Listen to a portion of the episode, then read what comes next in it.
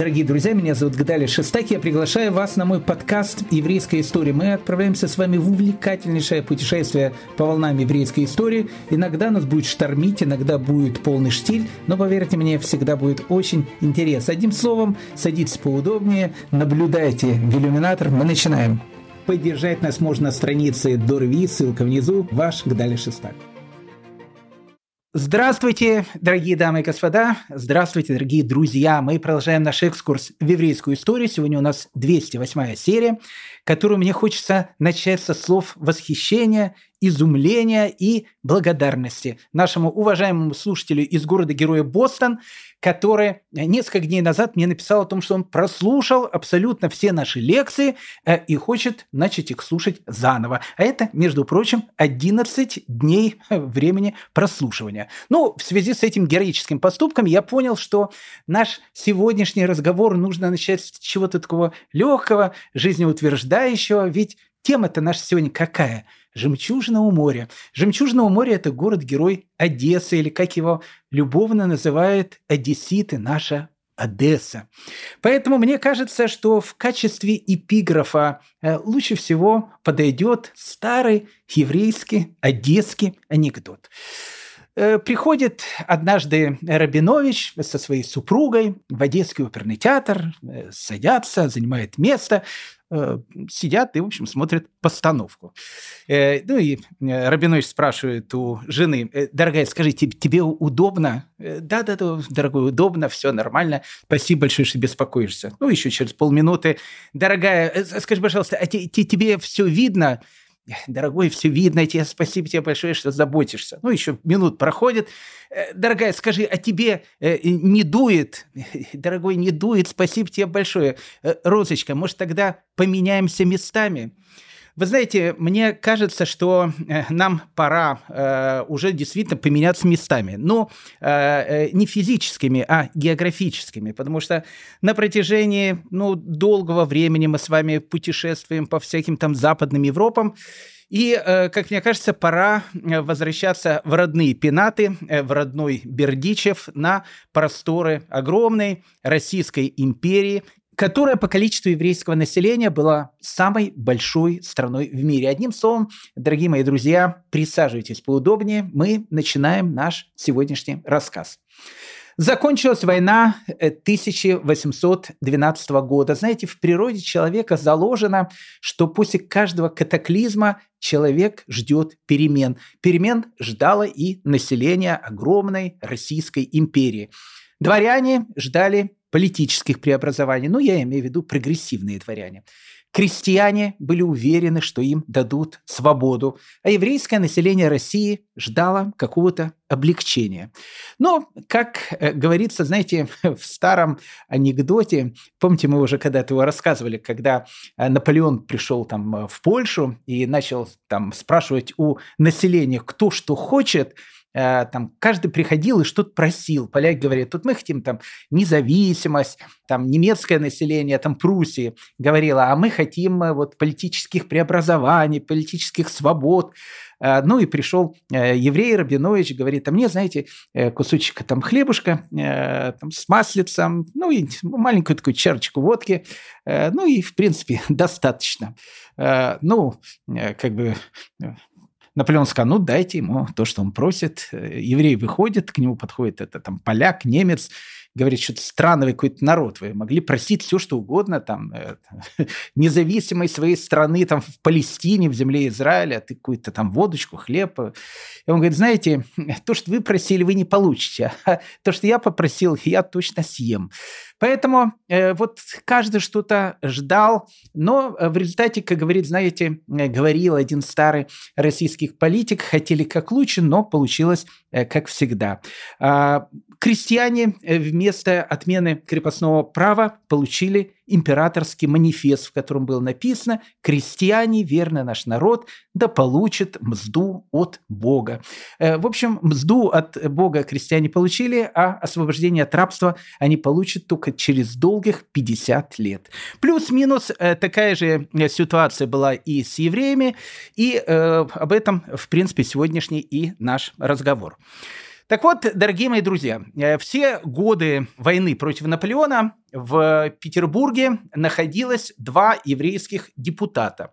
Э, эти еврейские депутаты, они как бы отвечали, если так можно сказать, э, ну, за весь еврейский народ, потому что все, что происходило на огромных просторах Российской империи, так или иначе, оно стекалось к этим двум депутатам. Эти два депутата вели все переговоры с правительством и так дальше. Ну, одним словом, это были два самых известных еврея э, в те самые времена. Одного из этих евреев звали Лейзер Дилон. Э, тут, кстати, э, знаете, очень интересно, потому что мы с вами говорили о том, что евреи, у них постоянно была какая-то миграция, то они были в одной стране, то в другой стране. Вот Лейзер Дилон по имени Лейзер, видно о том, что он, то, что называется, ашкеназский еврей. Э, Лейзер, э, сокращенно по ашкеназская традиция от э, имени Лезер. А вот Дилон, оно звучит не совсем по-ашкеназски, потому что Дилон – это видоизмененная фамилия де Леон, потому что Лейзер де Леон или Лейзер Дилон был прямым потомком Моше де Леона, великого испанского каббалиста 13 века, кстати, того самого каббалиста, который миру открыл книгу Зор. Об этом, опять же, сейчас говорить не будем.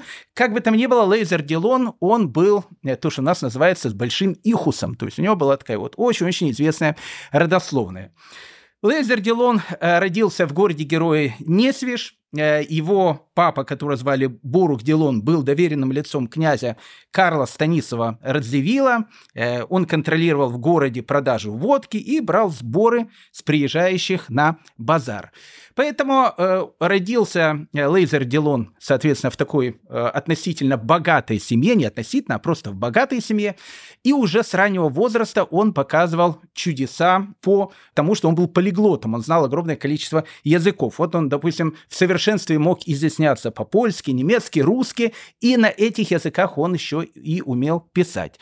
Плюс ко всему этому он еще был э, Талмит Хахамом, то есть э, человеком, который умел и знал, как серьезно серьезно изучать Тору. Одним словом, он был, э, ну, то, что называется, завидный жених. И, э, как и положено э, по тем самым временам, когда ему исполнилось 13 лет, его женили и женили на дочери одного из глав Минской общины. Ну и, в принципе, с этого начинается его карьера. Он приезжает в Минск, бизнес, карьера, политические связи. Одним словом, перед началом войны 1812 года он уже находился в Петербурге в качестве Э, делегата от э, всего еврейского населения Российской империи. Второй делегат, который находился в Петербурге, это был Зендель Зоненберг из города-героя Гродно. Его биография, э, ну, плюс-минус была такая же, как у Лейзера Дилона. Ну, я хочу вам сказать, что вот эти вот два еврея, которые находились при королевском, императорском дворе, точнее, в Санкт-Петербурге, конечно, для евреев всей Российской империи о них э, складывалось огромное количество различных легенд, э, различных историй. Э, мамы говорили своим детям о том, что вот эти два дипломата, два депутата, которые находятся в Санкт-Петербурге, они постоянно встречаются с императором, ходили разговоры о том, что они чуть ли не ногой открывают императорский покой и требуют от императора Всероссийского, чтобы он дал еврейскому населению то, что называется хотя бы какой-нибудь глоток свободы в их э, очень-очень такие сложные времена. 29 июня 1814 года в замке Бургзаль э, в Банденском герцогстве Александр I встречается с Лезером Дилоном и с Зунделем Зоненбергом и, э, как написано, изъявил высочайшее свое благоговение кагалам за усердие и ревностную службу. После этого в том же самом 1814 году начинается Венская конференция, и Зоненберг и Дилон едут тоже на эту Венскую конференцию. И, конечно, рассказы о том, что они встречаются с э, императором, едут вместе с ними на конференцию, плюс еще император каждому из них вручает медали за усердие перед Отечеством. Э, как я сказал, все это порождает огромное количество различных историй, какие-то легендарные, какие-то э, какие правдивые. Вот рассказывает о том, что однажды перед самым Йом-Кипуром в маленькое местечко Калиновичи через это местечко, точнее, проходила группа арестантов, которые вели в Сибири на каторгу. И вот среди этих арестантов находился один еврей. И э, городской раввин э, Калиновичей, опять же, местечковый раввин, узнав о том, что среди каторжан находится этот несчастный Рабинович, он попросил у конвоиров о том, чтобы они ему разрешили на святой день Йом-Кипура посетить э, местную синагогу, потому что и так они а, оставались этот день в городе, все каторжане. Равин сказал, что под полную ответственность еврейской общины. И вот э, этого арестанта, Рабиновича, Хаймовича, не знаю, как его звали, приводят в синагогу, он присутствует там, начинается первая молитва Йом-Кипура, которая называется «Коль Недрей», и э, когда она э, заканчивается, Равин, он посмотрел э, на своих прихожан и увидел, что прихожане-то есть, а э, Рабиновича-то нету. Э, ну, понятно, и Йом-Кипур не скажу, что был сорван, но когда выяснилось о том, что каторжанин э, смотался, был огромный скандал прямо э, на Йом-Кипур э, арестовывают Равина, арестовывают пять членов общины, сажают их в тюрьму со словами, что пока вы не выдадите нам Рабиновича, вы будете находиться в тюрьме. Ну и что делают евреи в те времена? Евреи в те времена могли обращаться в первую очередь, понятно, к Всевышнему, во вторую очередь, я не скажу, что наместнику на земле, но Зундалю Зененбергу, который находился в далеком-далеком Петербурге, который всегда готов был помочь еврейской общине. Вот они пишут Зундалю Зененбергу письмо о том, что вот такая вот ситуация, наш раввин, он сидит в тюрьме, его, в общем, надо э, как-то вызволять из этой тюрьмы. И э, Зундельзенберг беседует с каким-то из чиновников э, ведомства, может, Министерства внутренних дел, не знаю, с кем он говорил в Петербурге, и вот рассказывает всю эту историю. Ну и рассказав эту историю, говорит, вот, знаете, у нас такая вот ситуация была, пришел каторжанин в синагогу, первая молитва, называется у нас «Коль Нидрей», это, с этого начинается Йом-Кипур, и он пропал. Ну и этот чиновник, э, услышав этот рассказ, улыбнулся, он говорит, знаете, говорит, я говорит, сам э, с тех мест, э, ну не с Калиновичи, но плюс-минус мое поместье было недалеко. Ну, у нас, говорит, каждый человек э, знает об этом, не знаю, нам священники польские э, постоянно говорили о том, что у евреев существует такой обычай, э, что когда у них начинается судный день, Йом-Кипур, у них есть такая молитва, называется «Коль Нидрей».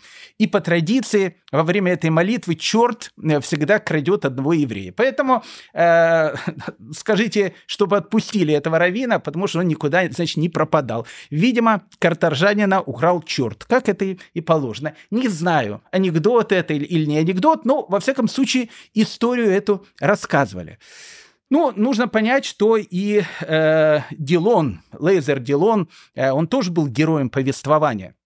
Ну, для еврейского народа Лейзер Дилон, он выглядел неким таким Мордыхаем, э, который находился при дворе Хашвироша. Ну, действительно, ситуация плюс-минус такая же. Император, и там находится представитель еврейского народа с такой э, романтической фамилией Дилон, Лейзер Дилон, который всегда готов прийти на помощь своим собратьям. И вот рассказывали историю, которую там передавали из уст в уста. Э, во всяком случае, в Несвежи, где он, где он жил, эту историю рассказывали на протяжении там э, как минимум столетия. Однажды, э, рассказывают, в Несвич приехал император Александр I. Ну и, как положено, он э, решил посетить дом э, Лейзера Дилона. Еще раз, я говорю, что это еврейский фольклор, во всяком случае, рассказывает такую историю. А, и вот он посещает богатый дом депутата Лейзера Дилона и встречает у него дома прекрасную Ривку Рохел.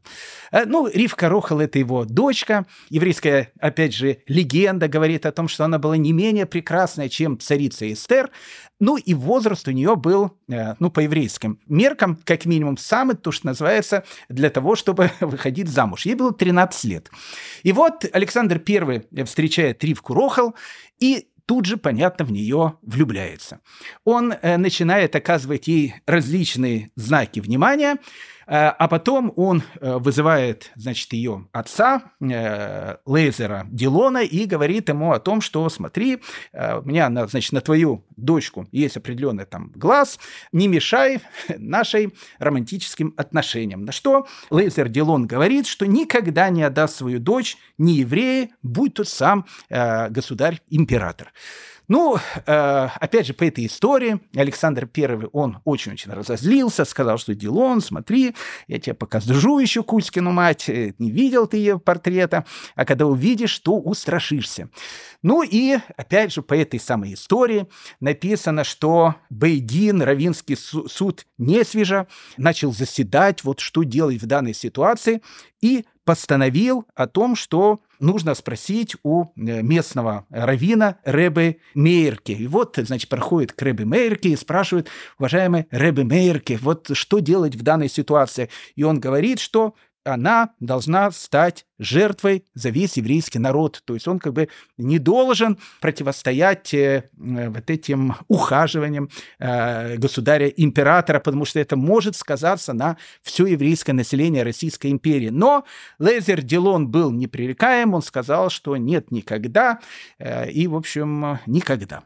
Ну и дальше еврейская легенда говорит о том, что император на него очень разозлился, посадил его в тюрьму, он умирает в тюрьме, ну и, как положено в этих этих историях сама прекрасная Ривка Рохал умирает в бедности, э, будучи нищенкой, которая ходила из местечка в местечко, попрошайничая и ища маленький кусок хлеба. Но в этой истории есть э, действительно зерно э, истины, потому что Лейзер Дилон, действительно, который умер в начале 30-х годов 19 века, умер он не будучи уже богатым человеком, но я думаю, не из-за этой истории, а из-за того, что жизнь была такая, и мы сейчас с вами постараемся разобраться, почему. Как бы там ни было, в 1818 году э, Александр I, у которого было ну, различные идеи делать реформы для еврейского народа, он говорит о том, что нужно в Петербург перевести еврейских депутатов. От каждой губернии э, в горы должны приехать по два депутата,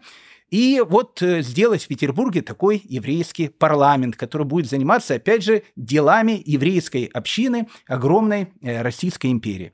Ну и начинаются поиски депутатов от каждой губернии, два человека, они приезжают в Петербург, губернии сбрасываются, еврейские общины сбрасываются деньгами для того, чтобы поселить их э, в относительно красивом доме. Им выделяет э, определенное здание, в котором они должны заседать, некий такой прообраз, не дай бог, не наполеонского синдриона, не, не без всяких этих вещей, но просто вот они должны действительно быть глашатаями, депутатами э, еврейского народа перед правительством, которое находится в Петербурге. Но, опять же, не хочется мне вспоминать эти, эти слова, но опять же, тут э, всегда как всегда. Хотели как лучше, и получилось как всегда.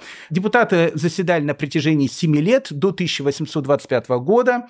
Зундель, Зоненберг, он становится как бы главой этих депутатов. Э, как вспоминает очевидец, они крутились постоянно в министерствах, просили, умоляли, говорили о страданиях еврейского народа в той или другой области.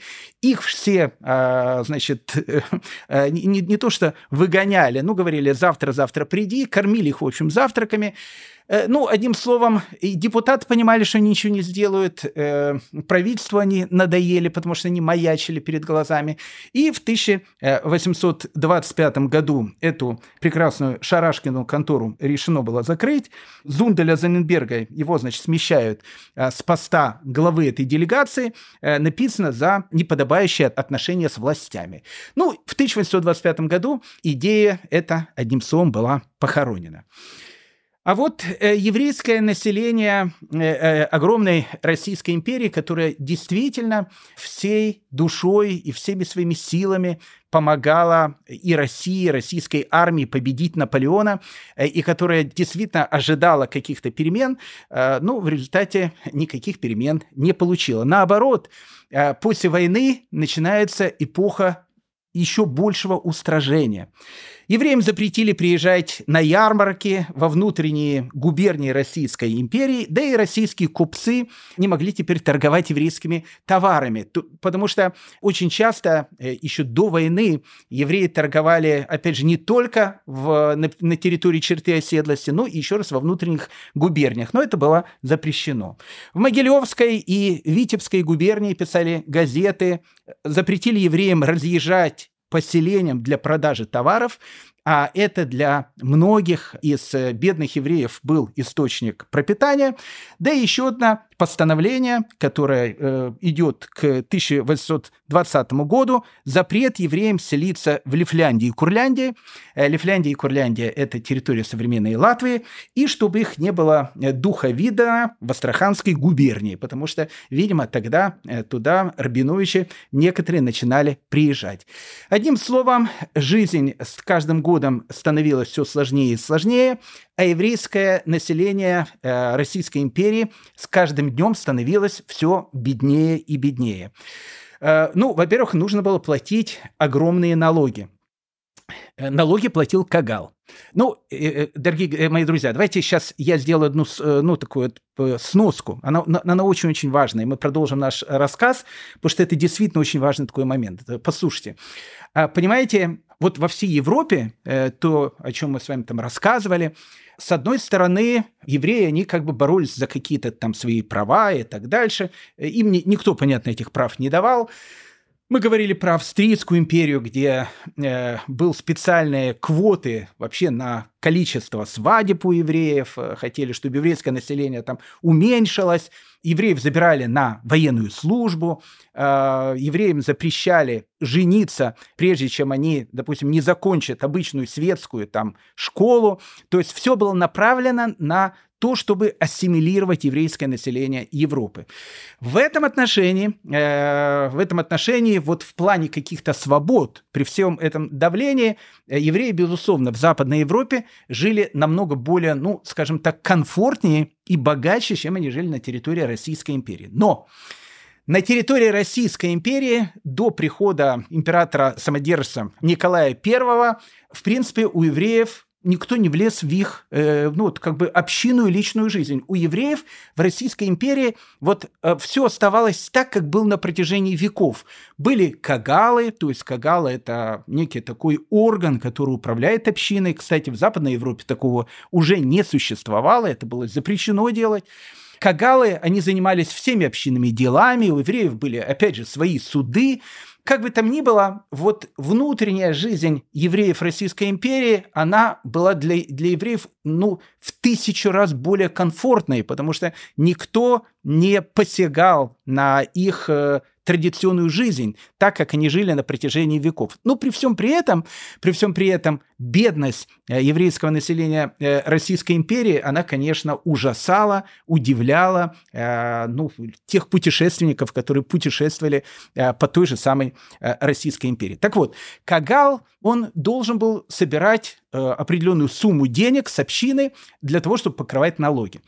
Так как большая часть э, еврейской общины, э, она просто была э, нищими, как писал генерал-губернатор Витебской губернии, он говорит, что все евреи Витебской губернии считаются неимущими. Вот просто так написал. Поэтому, допустим, в той же самой Витебской губернии, и не только Витебской губернии, было принято о том, что богатые платили за пять бедных, э, люди среднего достатка платили за трех бедных налог, а, а все остальные просто считались бедняками. Но при всем при этом Кагал, он не мог обеспечить ту сумму, которую, налоговую сумму, которую он должен был заплатить государству.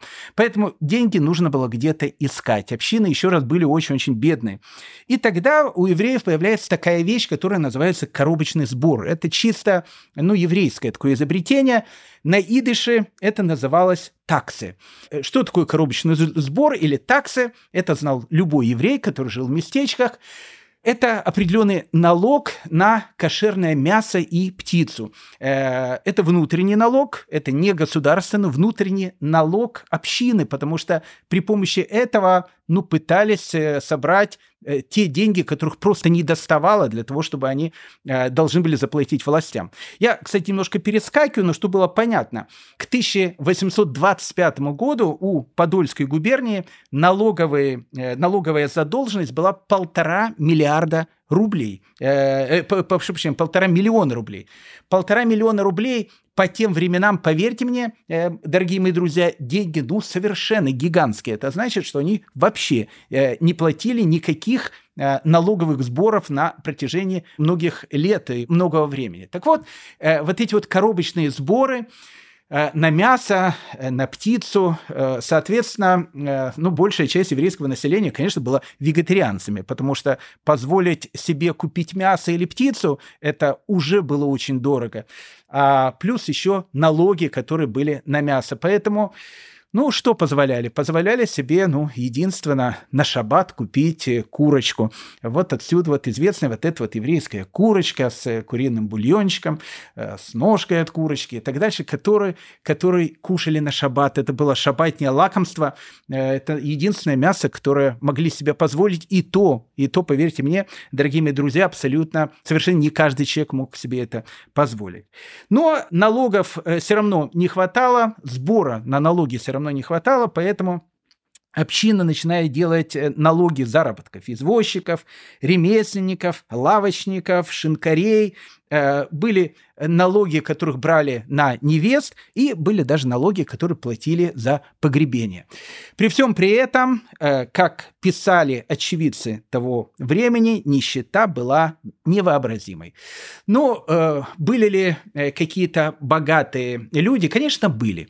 Но, знаете, в те времена богатый человек – это обычно на одно, ну, максимум ну, максимум на два поколения. Ну, вот посмотрите, вот, э, во-первых, э, времена, как вы понимаете, точно так же, как и сейчас. Но в те времена, прошу прощения за тавтологию, это было особенно ощутимо. Они были совершенно непостоянные. То есть, ну, как бы сегодня нормально, а завтра иди знаешь, что там придет, э, откуда тебя выгонят, э, какой будет указ начальства и так дальше. И богатый человек э, мог тут же стать, ну, не знаю, бедным человеком пожары, которые были постоянно, э, там грабежи, которые там были и так дальше. Ну, в общем, богатство, оно не было э, какой-то Э, постоянной вещью, которая была у семьи. Плюс еще всех этих катаклизмов могло и не быть. Вот был богат человек. У богатого человека, как вы понимаете, ну, есть дети. Дети, конечно, умирают, огромная смертность детская. Но вот, ну, могло выжить, там, не знаю, 5-6 сыновей. Понятно, что вот этот дом богатого папы, он должен будет поделиться на шестерых сыновей. Поэтому вот еврейские местечки, они становятся такими интересными. Смотришь, с одной стороны, как бы дом, вот единый дом, а с другой стороны смотришь, как бы э, это и не дом, а как, знаете, как три таких квадратика, э, иногда покрашенных даже разным цветом, потому что видно, что был когда-то единый дом, который потом разделили. А, а потом э, у тех, которые разделили э, дом и имущество, были свои дети, они их тоже э, делили. Ну, в общем, так через 2-3 поколения каждый богатый мог э, вновь стать то, что называется бедным. Плюс вот, вот эта вот повальная нищета. Почему еще нищета? Ну, в первую очередь, война. Война, она была вещью совершенно разорительной, и евреям как бы позволялось делать, ну, очень немного, то есть заработка э, находить было очень э, сложно в те времена. Поэтому э, появляется огромное количество нищих. В 1818 году, опять же, это правительственный отчет, сказали, что у евреев около 130 тысяч нищих. Я думаю, что их было намного больше. Э, и вот что делают нищие? Э, нищие, ну вот, вот нищие, нищие. То есть э, дом сгорел. Допустим, человек жил в каком-то местечке. Сгорел дом. Но вот что ему делать? Все местечко тоже бедное. Вот он идет в более богатое местечко или в более богатый город. И куда он должен идти? Понятно, что он должен идти в городской Кагал, то есть центр, где восседает глава еврейской общины. И вот они туда приходят и просят хлеба, просят, чтобы их накормили. Как вы понимаете, главы Кагала, э, они тоже э, не очень рады нищим, не то что не рады нищим, они готовы им помочь, но в, в городе или в местечке это есть местные российские власти, а каждый новый еврей, э, который приезжает в город, местные городничие сразу же записывают. У евреев появился плюс один человек. Плюс один человек – это значит налог увеличивается. Поэтому э, вот это вот огромное количество нищих, которые постоянно находились около синагог. Э, в синагогах они иногда спали, они ходили по домам, они ходили к этим кагалам, и э, кагалы обязаны их были чем-то накормить. В общем, э, скажем так, э, если бы вы на машине времени э, хотели бы выбрать какую-то эпоху, куда вам лучше всего было попасть, не попадайте в России вот в первой половине XIX века, потому что, ну, еще раз, жизнь была очень и очень такая тяжелая. Плюс еще, э, как вы понимаете, хорошее бывает редко, а плохое, оно, э, как часто э, в многосерийных таких сериалах, одна серия идет за другой. В 1821-1822 году в Беларуси наступает, ну, то, что было там относительно часто голод. Ну, из-за чего голод? Голод наступает из-за засухи, потому что лето 1821 года было абсолютно засушливым урожая практически не было. Ну и к 1822 году, это только, э, э, как вы понимаете, медведь э, может сосать лапу, а человеку -то нужно что-то кушать, а кушать было нечего. Плюс еще, как вы понимаете, все сельское хозяйство, она была в руках у дворян, которые владели крепостными, поэтому, одним словом, никто науками экономическими не занимался. Поэтому в 1822 году в Беларуси наступает голод. Ну и когда идут донесения в Санкт-Петербург о страшном голоде, э, допустим, мэр города Бреста, который евреи любовно назвали Бриск, пишет в Петербург, что у нас евреи в городе мрут как мухи духе. Поэтому, в общем, писали э, эти письма, доносы правительству, и вот э, Александр I говорит, нужно разобраться, из-за чего. Э, голод, ну и, понятно, в те времена местные дворяне, это прям как сейчас Организация Объединенных Наций. Когда спросили, кто во всем виноват, они сказали, понятно, во всем виноваты евреи. А причем тут евреи, ведь они сами умирают из голода, потому что многие евреи живут в деревнях, и, в общем, они спаивают и обирают э, бедное крестьянское население. Ну, опять началась та же самая пластинка, э, которая у евреев была в начале XIX века. Послушайте наши лекции о жизни евреев в начале XIX века. Там была та же самая ситуация, тот же самый голод в Беларуси, э, те же самые обвинения о том, что евреи спаивают народ православный, поэтому народ православный работать не может, э, поэтому, в общем, одним словом наступает голод. Ну и э, в те времена, а это уже был приблизительно 1808-1809 год, мы говорили об этом, Александр I издает указ о том, что, ну, если все жалуются, то евреев нужно выгонять из деревень. Ну, еще раз я напомню, чтобы было более понятно о э, тех событиях, которые будут происходить дальше. Э, еврейское население э, черты оседлости, оно жило либо в городах, э, ну, более часто оно жило в местечках. Что такое местечко? Местечко – это Э, это тоже город. Местечко на польском переводится «маленький город». То есть по-русски местечко можно перевести как «городок». И в деревнях. Как вы понимаете, в деревнях э, никаких э, тогда таких областных центров не было. Что такое деревня? Деревня – это крепостные, которые работают, ну и какой-то там э, дом, в котором, в общем, живет местный помещик, который владеет этими самыми крепостными. Евреев изначально э, хотели то, что называется, убрать из этих деревень. Сначала э, это было чисто идеологически, потому что, э, ну, как бы с точки зрения российской бюрократической машины, еврей в деревне, э, ну, он как бы не вписывался в общее понятие, потому что вот все еврейское, э, не еврейское, все вообще население России, оно тогда делилось на определенные группы. Э, там было купечество, или то, что называлось мещане, дворяне, священники и крестьяне. Вот крестьяне – это те, которые, в общем, крестьяне. Они владеют землей и живут в деревнях. Теперь евреям землей владеть было запрещено, ну и, соответственно, многие из них жили в деревнях. Поэтому куда их приписать? Приписать о том, что они мещане, не получается, потому что мещане должны жить в городах. Приписать о том, что они крестьяне, тоже нельзя, потому что они не крестьяне. Поэтому вот, вот эта вот вещь, она была как бельмо в, в глазу, и нужно было с этим что-то делать, даже чисто, э, чисто с точки зрения бюрократической, евреев убирать из этих самых деревень. А в деревнях жило еврейское население, и жило оно, поверьте мне, иногда беднее, чем крепостные крестьяне. Ну, в основном, чем они занимались? Они занимались тем, что они привозили крестьянам товары. Ну, это в основном весь заработок евреев. Они ехали в какой-то город или городок, покупали какие-то товары и привозили эти товары, опять же, в местечко, и их покупали у них крестьяне. Евреи занимались э, очень часто также тем, что они, э, допустим, владели какими-то маленькими шинками. Ну, что такое шинок? Шинок – это э, не просто такая столовая, где можно было, во-первых, в шинке, в первую очередь, чтобы было понятно, нужно было кушать, а не пить. А то, что туда ходили местные крестьяне и пили, а не кушали, это как бы все э, претензии, пожалуйста, местным крестьянам. Но, опять же, сколько там было этих шинкарей? Ну, сколько на одно местечко нужно вот этих самых шинков? Ну, был один шинок, ну, было два шинка а чем занимались все остальные? Вот они занимались тем, что они привозили какие-то товары. Еще одна, э, как бы, часть еврейского бизнеса, которой они могли заниматься в этой деревне, заключалась в том, что э, ведь у крепостных крестьян у них же был и свой хлеб собственный. Ну, как бы они в основном все работали на своего помещика, но какой-то свой хлеб, который они собирали со своих лично каких-то участков, минимальный, у них был. И с ним нужно было что-то делать.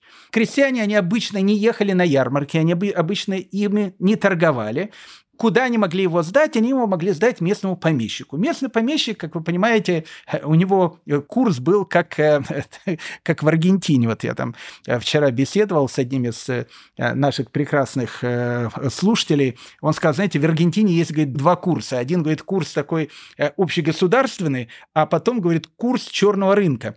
А курс черного рынка где-то в раза три отличается от государственного курса. Поэтому карточкой, говорит, там расплачиваться нельзя, потому что ты будешь, с тебя будут брать по государственному курсу, а это совершенно, э, ну, в общем, там будут какие-то совершенно сумасшедшие деньги, э, которые ты будешь платить. То же самое было и с крестьянами. Но вот э, что делать с хлебом, зерном, который у тебя есть? Можно сдать помещику, он у тебя это купит в три раза дешевле, чем рыночная стоимость, либо можно сдать евреям, Евреи, как правило, я не скажу, что очень щедро, потому что у них у самих не было денег, но они это покупали так, чтобы самим заработать какую-то копейку, и какая-то копейка была у этих же самых крестьян. Поэтому, по большому счету, евреи в деревнях, они были, ну, скажем так, очень важным таким элементом, а на основании которого, в принципе, э, ну, не скажу, что деревни могли существовать, но они очень-очень помогали э, жизни, очень тяжелой жизни крестьян в той же самой Беларуси, о которой мы сейчас, к примеру, говорим. Но каждый раз, э, когда, ну, вот возникали такие проблемы, кто виноват, ну, как мы сказали, как принято в Организации Объединенных Наций, понятно, кто во всем виноват. И вот э, в том же самом начале э, 19 века, то, о чем мы с вами только что говорили, э, Александр I, услышав все вот эти вот вещи, э, сказал, что надо евреев, значит, с деревень убирать. Ну, ему тогда уже начали говорить о том, что э, евреев в деревнях, э, ну, в принципе, сотни тысяч. Куда они пойдут? Ну, как бы, они в деревнях нищие. А теперь вот есть вот этих нищих выгнать из деревень. Ну, куда они пойдут? Они пойдут в местечко, а в местечке там все нищие. Они пойдут в город, а в городе кагалы тоже нищие. Ну, куда они пойдут? Там своей работы нету. Куда пойти вот этим десяткам тысяч, их было более, более чем 100 тысяч, э, более чем 100 тысяч, несколько сотен тысяч евреев, которые жили в деревнях. Ну и тогда уже были эти дискуссии, и э, Александру э, Первому тогда умные люди подсказали о том, что лучше э, не заниматься выселением евреев из деревень, потому что, э, не дай бог, завтра, послезавтра этот Наполеон, э, узурпатор, исчадие ада, нападет на Россию, и евреи станут тогда пятой колонной, потому что они будут, э, ну как бы, они будут недовольны властями. Поэтому не надо делать такие вещи, э, чтобы евреи не стали нашими врагами, когда на нас нападет это вот исчадие ада Наполеон. И идею отменили. Ну вот, опять та же самая пластинка, 1621-22 год, голод в Беларуси, и Александр I э, говорит о том, что бояться нам э, теперь нечего, пятой колонны они не будут, э, выгнать всех из деревень. Ну, Александр I-то живет в Зимнем дворце в Петербурге с видом на Петропавловскую крепость, и у него там климат может быть плохой, но, в общем, как бы кушать есть что. А вот что будет с этими э, сотнями тысяч людей, э, Александр совершенно не думал. Ну и тут, конечно, начинаются вот эти вот ужасы. В Петербург идут донесения за донесением. Пишут очевидцы. Более 40 тысяч евреев принуждены были расположиться с малолетними детьми на дорогах, не зная, куда направиться, и в том печальном положении немало их количество погибло от голода. Ну, пишут э, из э, еще одного места. Несчастные голодные люди, исхудавшие и высохшие, кожа до кости, пена на губах, впавшие щеки и жутко вытаращенные стеклянные глаза. Они рыскали повсюду, как затравленные мыши, в поисках съедобного, ничем не гнушаясь, трава – это тоже добро. Ну, в общем, начинается на самом деле полная катастрофа. Плюс еще дело идет к зиме, и, э, и вот это вот огромное количество этих несчастных евреев, которых выгнало из деревень, они просто не знают, куда идти. Э, ну, понятно, что они начинают пополнять армию нищих, которые так уже э, живет рядом с кагалами, синагогами. Синагоги были заполнены этими людьми начинается холодам, э, начинаются болезни, люди начинают умирать по дорогам. Ну, в общем, это был один сплошной кошмар. Ну и вот тут, когда, знаете, э, каждый раз возникает такой кошмар, всегда, э, ну, у евреев, ну, у любых людей, но у евреев особенно, ну, должна быть какая-то спасительная соломинка. И эта спасительная соломинка появилась. Ну, точнее, даже не то, что она появилась, слухи появились которые говорили о том, что вот тут мы все просто помрем с голода. А вот в далеком Херсоне, оно еще звучало как от Херсон, он недавно только был э, построен этот город, относительно новый город, ну сколько ему там было, ну там, не знаю, 30 лет было к этому моменту, там 40 лет, не, не помню сколько, но новый город. В этом самом Херсоне и в Новороссии. Новороссия – это тоже вновь э, отвоеванная территория, которая находилась в этих э, украинских там степях и так дальше. Там, вот там э, действительно рай на земле. Там действительно были какие-то даже еврейские поселения, они существовали к этому моменту уже некоторые около 20 лет, и поэтому ну, появилась такая идея о том, что в Новороссии, особенно в Херсоне, в Херсонской там губернии, вот там можно выжить. И вот эти огромные толпы, нищие толпы э, начинают двигаться вот именно в эту сторону. Ну, местные власти э, бюрократические, увидев о том, что к ним приближается такое большое количество э, Рабиновичей, евреев, они тоже, конечно, очень обрадовались. И с каждого приезжего те, которые доехали, потому что многие по дорогам умирали от болезней, от голода и так дальше. Это была катастрофа, еще раз, на самом деле была катастрофа. Вот э, многие, которые приезжали, они должны были подписать э, вот как бы договор, который говорит о том, что они ничего не будут требовать от властей. Ну вот как бы приехали, э, ищите еду сами, вот, вот как бы нищенствуйте. А дело в том, что в Новороссии в те времена был такой же голод, как в Беларуси. И в Беларуси, в Новороссии люди тоже голодали. Там были определенные фермерские хозяйства. Но так как территории были новые, и туда приглашали вот тех людей, которые хотели э, заниматься фермерским хозяйством, туда приехало огромное количество немцев, болгар, сербов. А, и вот они сами голодали в тот самый год, когда туда приезжают евреи э, со словами о том, что, может быть, там, э, в этом районе земле мы не умрем с голода, сербы написали письмо в Санкт-Петербург. Оно сохранилось, э, они писали по-русски, но это были сербы, поэтому с ошибками, но в этом маленьком письме понятно абсолютно все.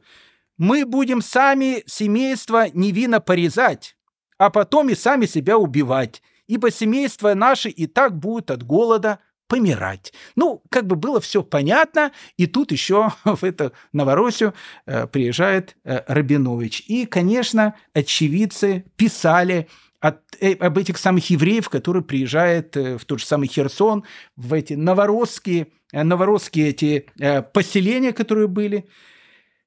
Переселенцы страдали от чрезмерной тесноты, нечистоты в жилищах и крайней неопрятности тел вновь прибывших – от изнурения в пути, от недостатка пищи, одежды и от перемены климата.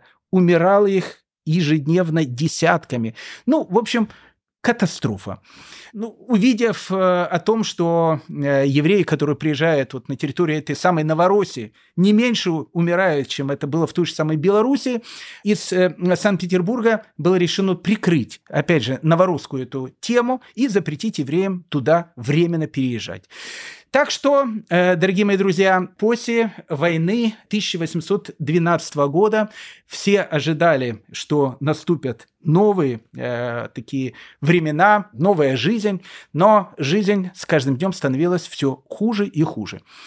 А император, э, самодержец э, Александр I в конце своей жизни э, он становится таким мистиком. И э, многие идеи, которые у него были, он вообще всю жизнь э, увлекался вот какими-то такими мистическими идеями, он был очень таким религиозным человеком. И вот в 1817 году Александр I знакомится э, с англичанином, которого звали Льюис Вей. Ну, Льюис Вей был личностью ну, совершенно такой необыкновенный. Я расскажу вам два-три слова, чтобы было просто понятно, с кем мы имеем дело. А Льюис Вей был англичанином, и как бы он, э, его профессия была, он был адвокатом. И вот, э, когда он был относительно молодым человеком, ну, относительно, ему было 27 лет тогда, был это 1799 год, он сидел в своей адвокатской конторе. Адвокатских контор в городе, где он был, было много.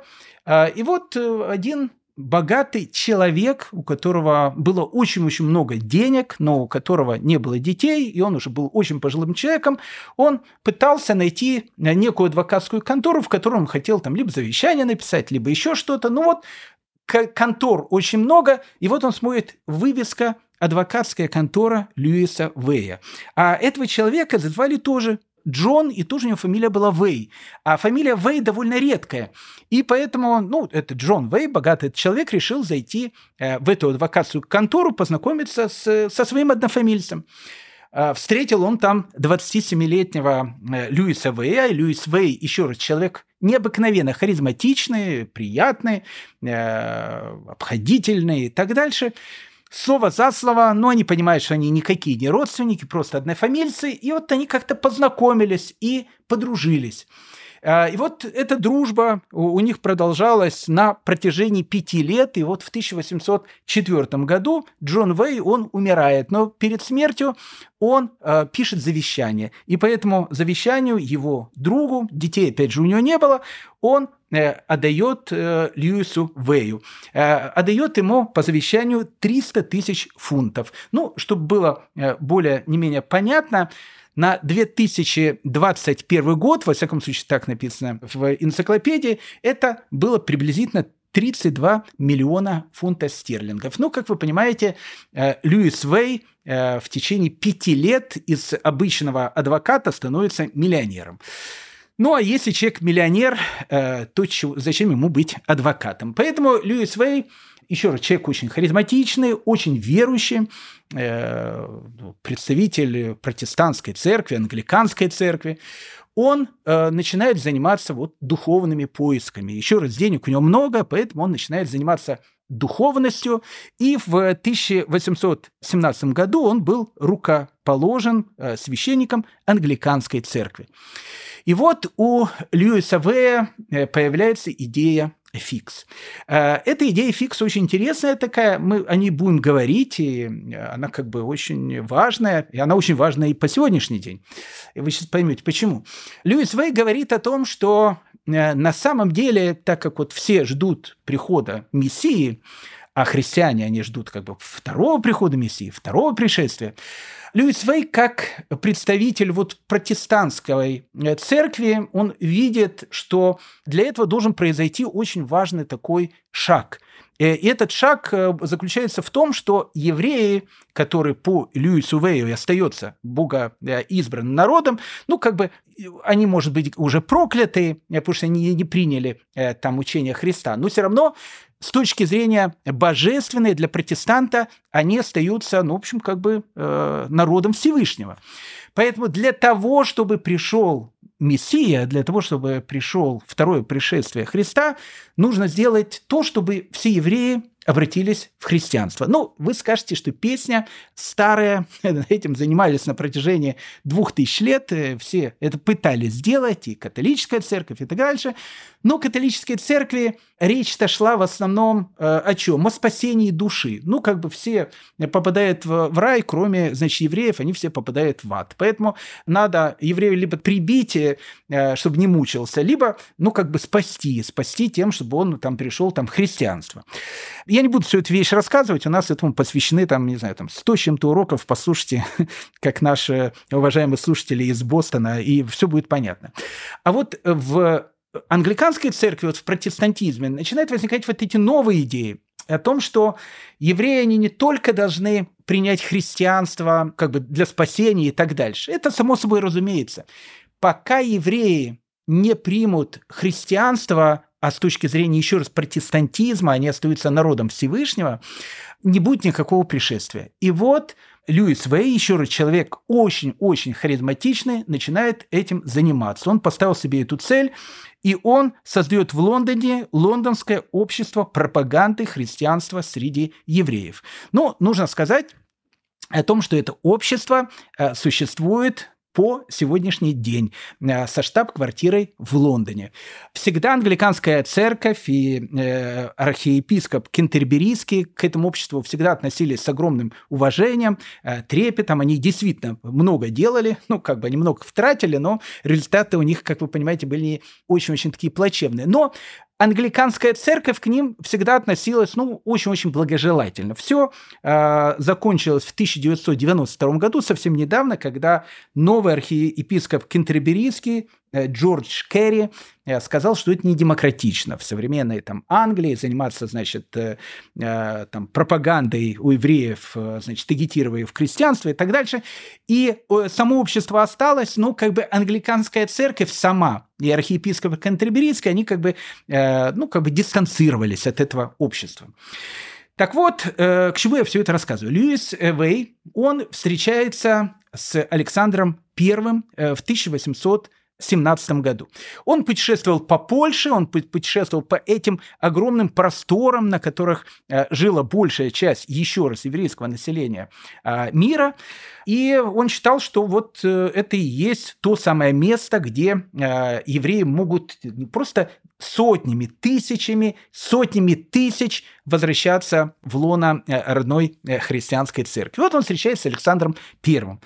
Он пишет у себя в дневнике, что это была не аудиенция частного лица с императором, а дружеский разговор христианина с христианином. И вот он начинает Александру Первому давать вот эту вот идею о том, что вот вы самодержец всероссийский, у вас есть такая необыкновенная, э, ну, такая митцва, можно сказать, обратить всех евреев в христианство и тем самым э, мы приблизим второе пришествие. И Александр I, он как бы был поражен Льюисом Вэем, ну как бы все были поражены, еще раз, он был человеком очень умным и очень таким харизматичным, и, кстати, прекрасным оратором.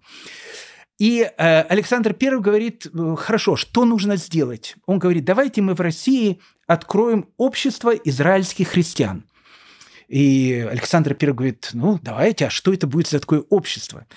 Давайте мы э, скажем, что каждому еврею, который придет в христианство, нужно дать какие-то, ну, огромные-огромные льготы, чтобы, э, ну, у него был стимул перейти в христианство.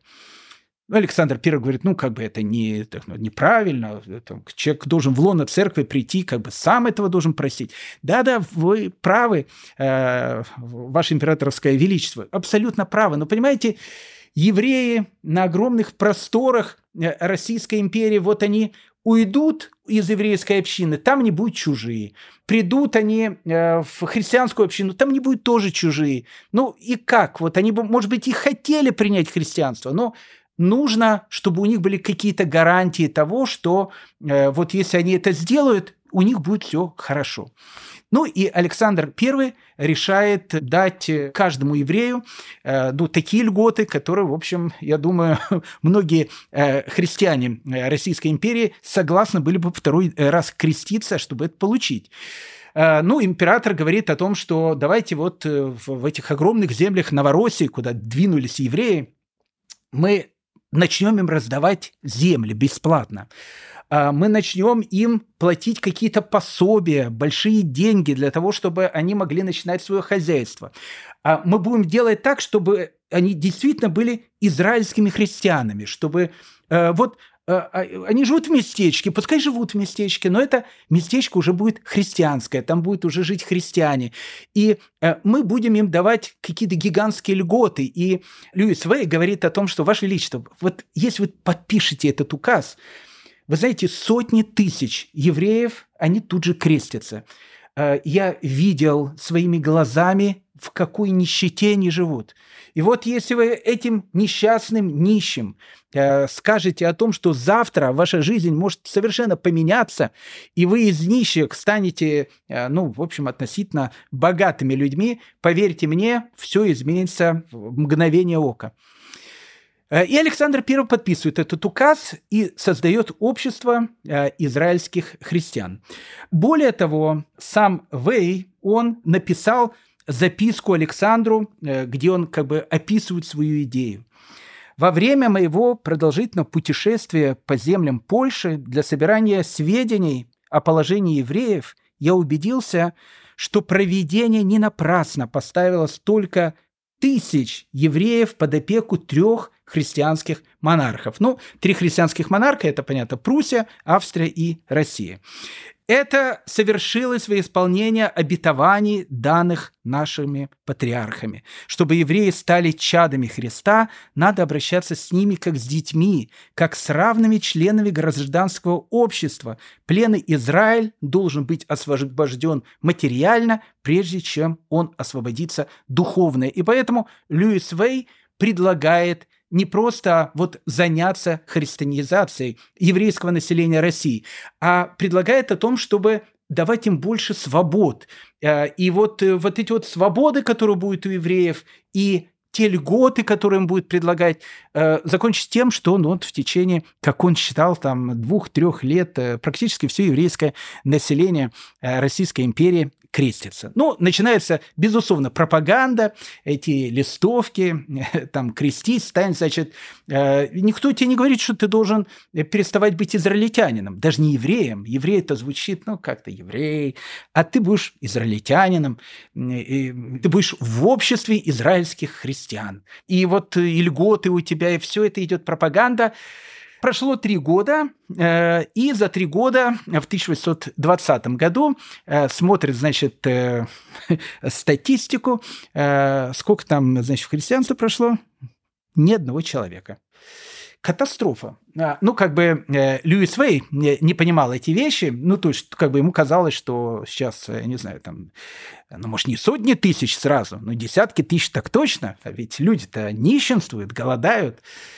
Ни одного человека. И тогда э, Александр I, который уже как бы вошел в раж, ну, уже становится как бы делом принципа, э, ну, как- как-то три года прошло, э, э, евреям дают льготы, они их не берут, и ни один, значит, э, не стал, значит, э, христианином, э, он говорит, что, видимо, нужно, э, ну, как бы, видимо, нужно написать что-то еще более такое, ну, заманчивое. И вот он говорит, что в Екатерина Славской губернии мы будем не просто раздавать земли, мы будем э, строить целые, э, еще раз, города. Вот он пишет, что земли безденежно, вечное, вечно потомственное владение. На этих землях евреи могут заводить всякого рода селения, местечки и города, варить пиво, курить хлебное вино, делать разные водки и другие напитки. Но он как бы считал, что евреи-то этим в основном занимаются. Они получат выборное самоуправление и могут иметь собственную полицию – первые 20 лет не будут платить подати и навсегда будут освобождены со своим потомством от любой гражданской и воинской службы. Ну, то есть у евреев будет все. И город будет, и земля будет, и деньги будет, и полиция своя будет, и свой, и израильский мэр будет. Ну, в общем, абсолютно будет все. И совершенно бесплатно. Только нужно креститься. Причем Александр I э, пошел на ту вещь, которая казалась ну, совершенно, э, ну, совершенно такая вообще непонятная для все-таки православного императора. Э, Льюис Вей сказал ему, понимаете, православие, оно немножко вот, ну, им будет это сложнее. Поэтому давайте мы разрешим, что под вот этот указ могут пойти любые, любая христианская конфессия. Вот, допустим, если они захотят стать лютеранами, это, ну, как бы намного более легче, это, ну, не знаю, такое реформистское христианство. И Александр I был согласен и на это. Он сказал, любое крещение, любой переход в христианство подойдет. Проходит три года, 1823 год, э, до сих пор ни одного человека нет за шесть лет, и вдруг первая ласточка. Первая ласточка, и не просто первая ласточка, просто не, не ласточка, а бомба. 32 семьи то есть ну, это много. Ну, каждая как семья, это же не муж, жена, муж, жена, дети. 32 семьи сказали, э, вот э, Екатеринославскому губернатору, прям пришли туда, значит, 32 эти семьи со словами, где наши земли, где наши хутора, где, значит, наши деньги. Тот, ну, тут прямо обалдел, надо сразу в Петербург писать. И он говорит, э, уважаемые евреи, откуда вы? Они говорят, мы из Одессы. Одесситы. Ну, этот, э, дети капитана Шмидта, говорит, нет, мы не, говорит, не дети капитана Шмидта, мы, говорит, из Одессы, э, как вы называете, мы это называем Одесса, мы из Одессы. А, ну, губернатор говорит, я сейчас напишу в Петербург, ничего себе, за 6 лет и сразу 32 семьи. Но ну, просто, просто он начинает там слово за слово, а вы что, приняли все христианство? Ну, конечно, конечно, мы все приняли там христианство. Настоящие христиане, э, настоящие, вот полностью таки. Ну, он говорит, ну, конечно, я верю вам, э, там, все, сейчас, сейчас будем все делать, э, прямо руки трясутся у этого губернатора, такое счастье наступило, 32 семьи. Он говорит, ну, знаете, мы же люди бюрократичные, а, а вот какая-то, значит, бумажечка о том, что вы крестились, у вас есть. Не, ну, бумажечки у нас нет, мы там не особенно брали эти бумажечки. А зачем бумажечки? Ну, мы же так крестились, и, значит, все. Ну, в общем, э, губернатор э, тоже, то, что называется, не лыком был шит, э, начал узнавать и понял, что имеет дело с детским юмором. Он уже и тогда появлялся. 30 этих 7 еврейских семейств из города Героя Одессы приняли также христианство как я летал э, на Марс. Ну, в общем, э, решили просто э, по-детски пошутить и ну, на халяву поселиться в, в селении под видом новых христиан. Ну, скандал был, понятно, их выгнали обратно в Одессу, идите, говорит, вашу Одессу, и там, значит, э, занимайтесь этим одесским юмором. Э, ничего э, так не, не произошло. Кстати, общество этих вот израильских христиан, оно существовало до 1833 года. Нужно сказать, что до 1833 года те, которые перешли в христианство, были тоже единицы. А вообще само вот это вот общество пропаганды евреев христианства в России существовало до Крымской войны. В 1854 году его, как иностранного агента английского, э, закрывает. И вот по статистике общества э, с 1817 по 1854 год за 30 7 лет крестилось 360 евреев, что составляло 0,01% еврейского населения э, России. Потом начали идти всякие эти шутки, сколько они там миллионов вгрохали, сколько стоил этот там один э, э, товарищ, который там крестился, за 37 лет 360 крещенных. Так что провалилась идея общества. Э, ну, раз мы начали говорить с вами про Одессу, давайте э, все-таки поговорим про эту жемчужину из моря. Все-таки урок-то у нас там э, так и называется «Жемчужина у моря». Наконец-то доехали до этого прекрасного приморского города. В 1789 году, во время Турецкой э, войны, э, русские войска захватили крепость Хаджибей, э, и вот через 6 лет они вот этой крепости Хаджибей дали новое название. Тогда была мода давать вот эти греческие названия. Э, Херсон, там, Севастополь и так дальше. Ну и вот новое такое греческое э, название – город-герой Одесса. Ну, нужно сказать, что уже в 1795 году в Одессе проживало 1300 50 человек, из которых 246 были евреи. Ну, э, это 18%. То есть буквально э, в первые годы существования города евреев уже было 18%. А потом, знаете, в Одессе э, евреи, они просто начинают расти как на дрожжах. И, ну, плюс-минус, ну, всегда будет процентов 25, 27 населения Одессы, но евреи будет составлять, ну, настолько вот этот костяк этого интернационального города, а, что ну, для нас всегда Одесса, она так или иначе будет связана с этим одесским юмором, одесским э, взглядом жизнерадостным на жизнь, который в основном, опять же, будет идти от этих самых 26-7 процентов еврейского населения, которое всегда будет проживать в этом необыкновенном солнечном городе.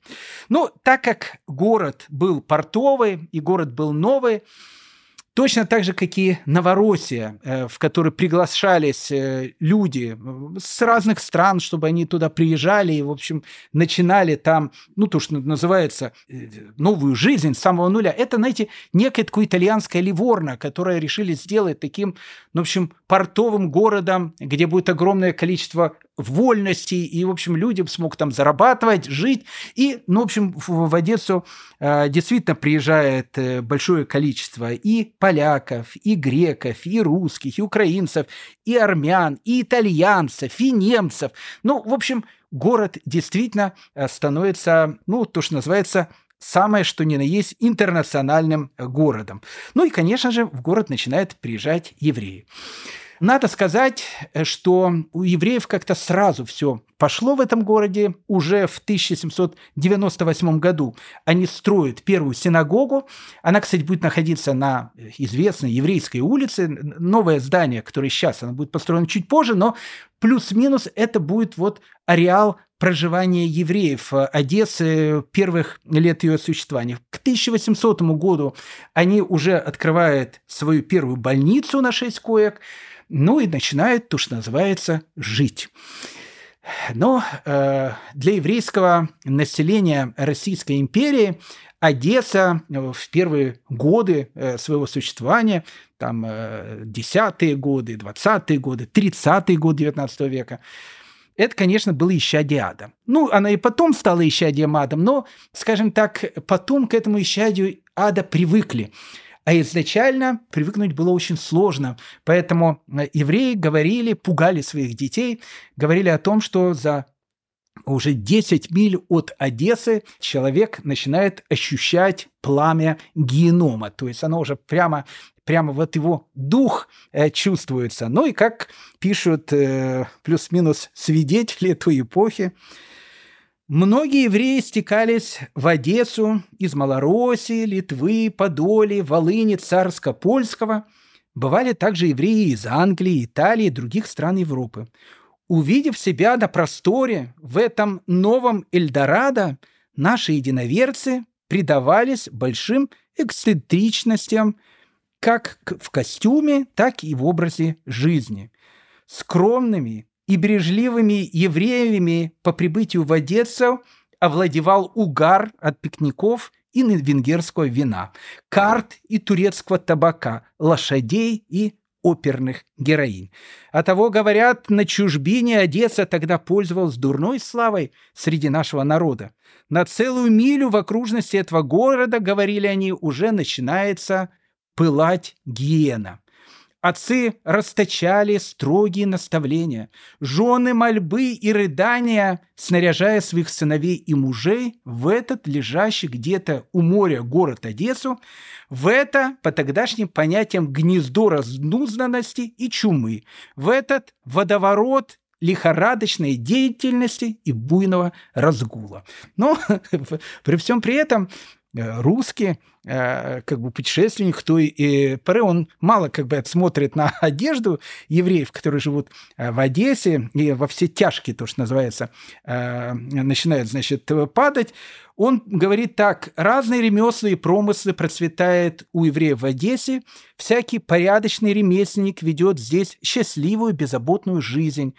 Умилительную картину представляют эти поденщики, обыкновенно люди пожилые, когда они тяжкий труд свой услаждает стихами и священного писания, и изречениями из Талмуда. Ну, то есть для него это, знаете, такие теви-молочники, которые вот, вот тебя и на телеге возят, и что-то тебе там показывают, и вот э, цитатами тебя, а, значит, из Талмуда.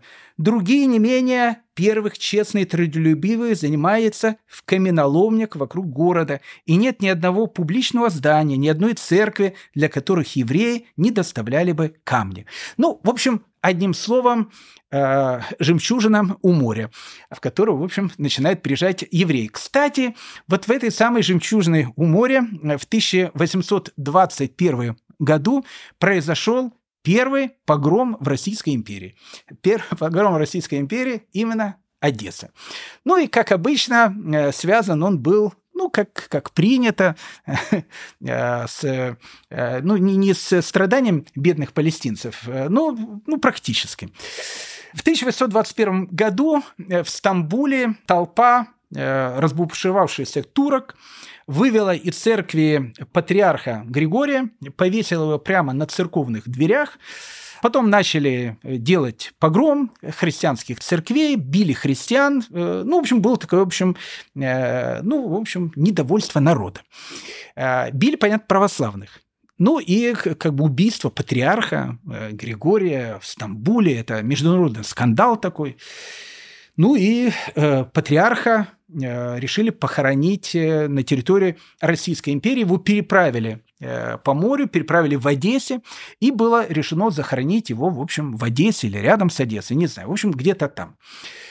Ну и вот, когда патриарха привезли, в основном греки э, этим занимались, э, они начали говорить, какой ужас. Особенно это было в день похорон 19 июня 1821 года. Они говорят, какой кошмар, патриарха убили жидов проклятых бить надо. Ну, люди там э, не знающие, они говорят, а, зачем, а, а при чем тут э, жиды пархатые? Ну, как бы его же там турки повесили. Ну, они говорят, ну, турки повесили, а что турки сами повесят? Сейчас, знаете, вспомнилось мне, им надо было, конечно, в Организацию Объединенных Наций. Это же потрясающая вещь совершенно. Э, буквально сегодня перед лекцией читал, э, в Организации Объединенных Наций у них есть такое ну, общество по защите прав женщин. И они сейчас вот э, выступили с таким огромным, огромным таким коммюнике, осуждающим насилие женщин во время вот израильско-палестинского конфликта. Ну, я когда почитал, думаю, ничего себе, даже ООН уже, ну, как бы дошло, сколько людей там насиловали к 7 октября, когда был этот ужас. А, но они дальше а, написали так, что ну, сразу стало понятно, кто пишет. И, понятно, а, осуждает израильских солдат, э, насилующих палестинских арабок. Ну, в общем, когда э, я это прочел, я вдруг понял э, логику погрома 1821 года. Она плюс-минус была такая же. Ну и когда были похороны, сказали, значит, там наших, значит, бьют, и первый погром 1821 года. Ну и тут э, в Одессе э, и появляется тетя Бейла. Я, кстати, не шучу. Ну, опять же, в фольклоре того времени, в одесском фольклоре, э, и уверен, что это, ну, как бы не придуманный этот, ну, как бы реальный персонаж. Бейля или, как ее любовно э, в Одессе называли, наша Бейличка. Вот Бейличка, которая потом просто переросла в известную тетю Беллу, я не скажу, что тетя Белла из юмора и Бейлочка 1921 года – это один и тот же персонаж, но вот эта вот тетя Бейлочка, которая, в общем, спасает, как вот такая одесская мама – Э, значит, еврейское население, он появляется уже именно тогда. Говорят о том, что когда начался погром, тетя Бейла, э, Бейличка, она пошла к генерал-губернатору, который тогда восседал в, в Одессе, со словами о том, что начался погром. И генерал-губернатор погром этот прекратил тут же. Прекратил тут же, и практически никто во время этого погрома 1821 года не пострадал. Но я хочу сказать, что тетя Бейла или Бейлочка, она прославилась и э, в других историях. Ну, в Одессе, э, как это понятно, часто происходило то, что в Одессе. Э, я это не помню, уже родился намного позже, но мои родители прекрасно помнят холеру в Одессе, когда это, по-моему, 60-е годы были, конец 60-х годов. Я уже не помню. Ну, в общем, в Одессе периодически, портовый город, э, наступали вот эти вот вещи, и очень часто Одесса, она была под карантином. И вот к 30-м годам в Одессу приходит холера. Ну, как бы это понятно, мы с вами говорили, холера пришла на территорию Российской империи плюс-минус в это время. А, и многие города, особенно города, еще раз, приморские, пришла холера, и плюс еще начали говорить, что некие иностранные моряки завезли в город чуму. И, в общем, город закрылся. Город закрылся на карантин. Это, э, еще раз, была обыденность Одессы, она очень часто закрывалась на карантины. И поэтому по приказу любой э, человек, который покидал Одессу и уезжал из этого города, в общем, этого человека могли даже расстрелять и там казнить, потому что, э, ну, как бы это считалось преступлением. И вот э, в этот самый момент в Одессе присутствует еврей, которого звали Гирш Мейер из города Островец. И вот он как бы приехал в Одессу по каким-то делам, по какому-то бизнесу, и, и его закрыли в этом городе. То есть выехать невозможно, а у него в Островице жена, дети, там, э, их кормить нужно. И вот э, он думает, а как можно из Одессы, э, значит, уехать? Ну, так как он уже был э, пропитан духом Одессы, он решил, в общем, уехать из Одессы, прошу прощения, по-одесски. Ну, он взял какого-то, значит, крестьянина, который должен был выезжать из Одессы э, с, со стогами там сена для того, чтобы передавать это ближайшим каким-то там деревням. Ну, в общем, у него было разрешение на выезд из Одессы. Он заплатил ему какие-то деньги и попросил, могу ли я спрятаться под сено. И ты меня вывезешь, и сразу, как мы уедем из Одессы, я тебе, значит, заплачу и, в общем, уйду во свояси. Ну, понятно, если был карантин, э, вокруг были вот эти вот посты, которые проверяли, ну и, конечно, нашу бедолагу Гирша Мейера э, обнаружили. Э, об этом стало известно генерал-губернатору. Спросили, что делать. Он говорит, расстрелять мерзавца тут же. Потому что, ну, как бы, э, если будут такие эти вещи, боялись еще, что не только холера, но и чума, это будет все очень страшно и опасно.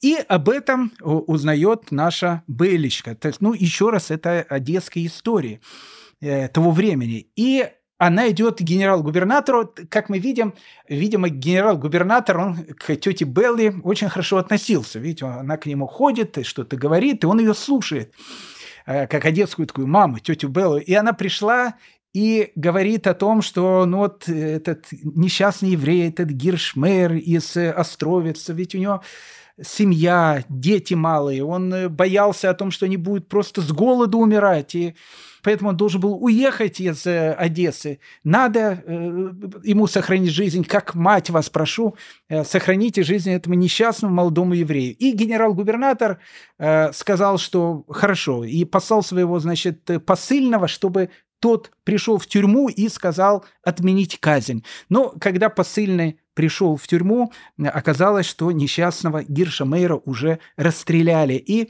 на старом одесском кладбище э, на протяжении многих-многих веков, не знаю, как сейчас, но в начале 20 века это было так точно, находилась э, могила этого несчастного Гирша Мейра, э, на которой было написано «Здесь похоронен Гирш Бен Мейер из Островец, расстрелянный из 12 ружей по приказу властей 1 июля 5589 года. Это август 1829 года. Так что, э, дорогие мои друзья, вот так вот начинается еврейская жизнь евреев Российской империи. Э, ну, э, у Александра I была идея крестить евреев Российской империи. Но как бы в России и в Российской империи это огромное, состоящее из разных, разных этих народностей, народов, лоскутков, а может произойти все, что угодно. Поэтому э, эффект э, произошел совершенно обратный. евреи креститься не стали, а вот крестьяне особенно в Воронежской губернии, э, целыми деревнями э, стали переходить в иудаизм. Э, интересная тема, дорогие мои друзья. Ровно через неделю, подождите неделю, и мы об этом обязательно с вами поговорим. Большое спасибо, что вы были эти полтора часа со мной или чуть меньше. Неважно. Вам всего самого доброго, лучшего, и чтобы все были счастливы. До следующего урока. Счастливо. Дорогие друзья, в следующий раз мы продолжим наше увлекательное путешествие по волнам еврейской истории. Желаю вам всего самого доброго и хорошего. Ваш Гдаля Шестак.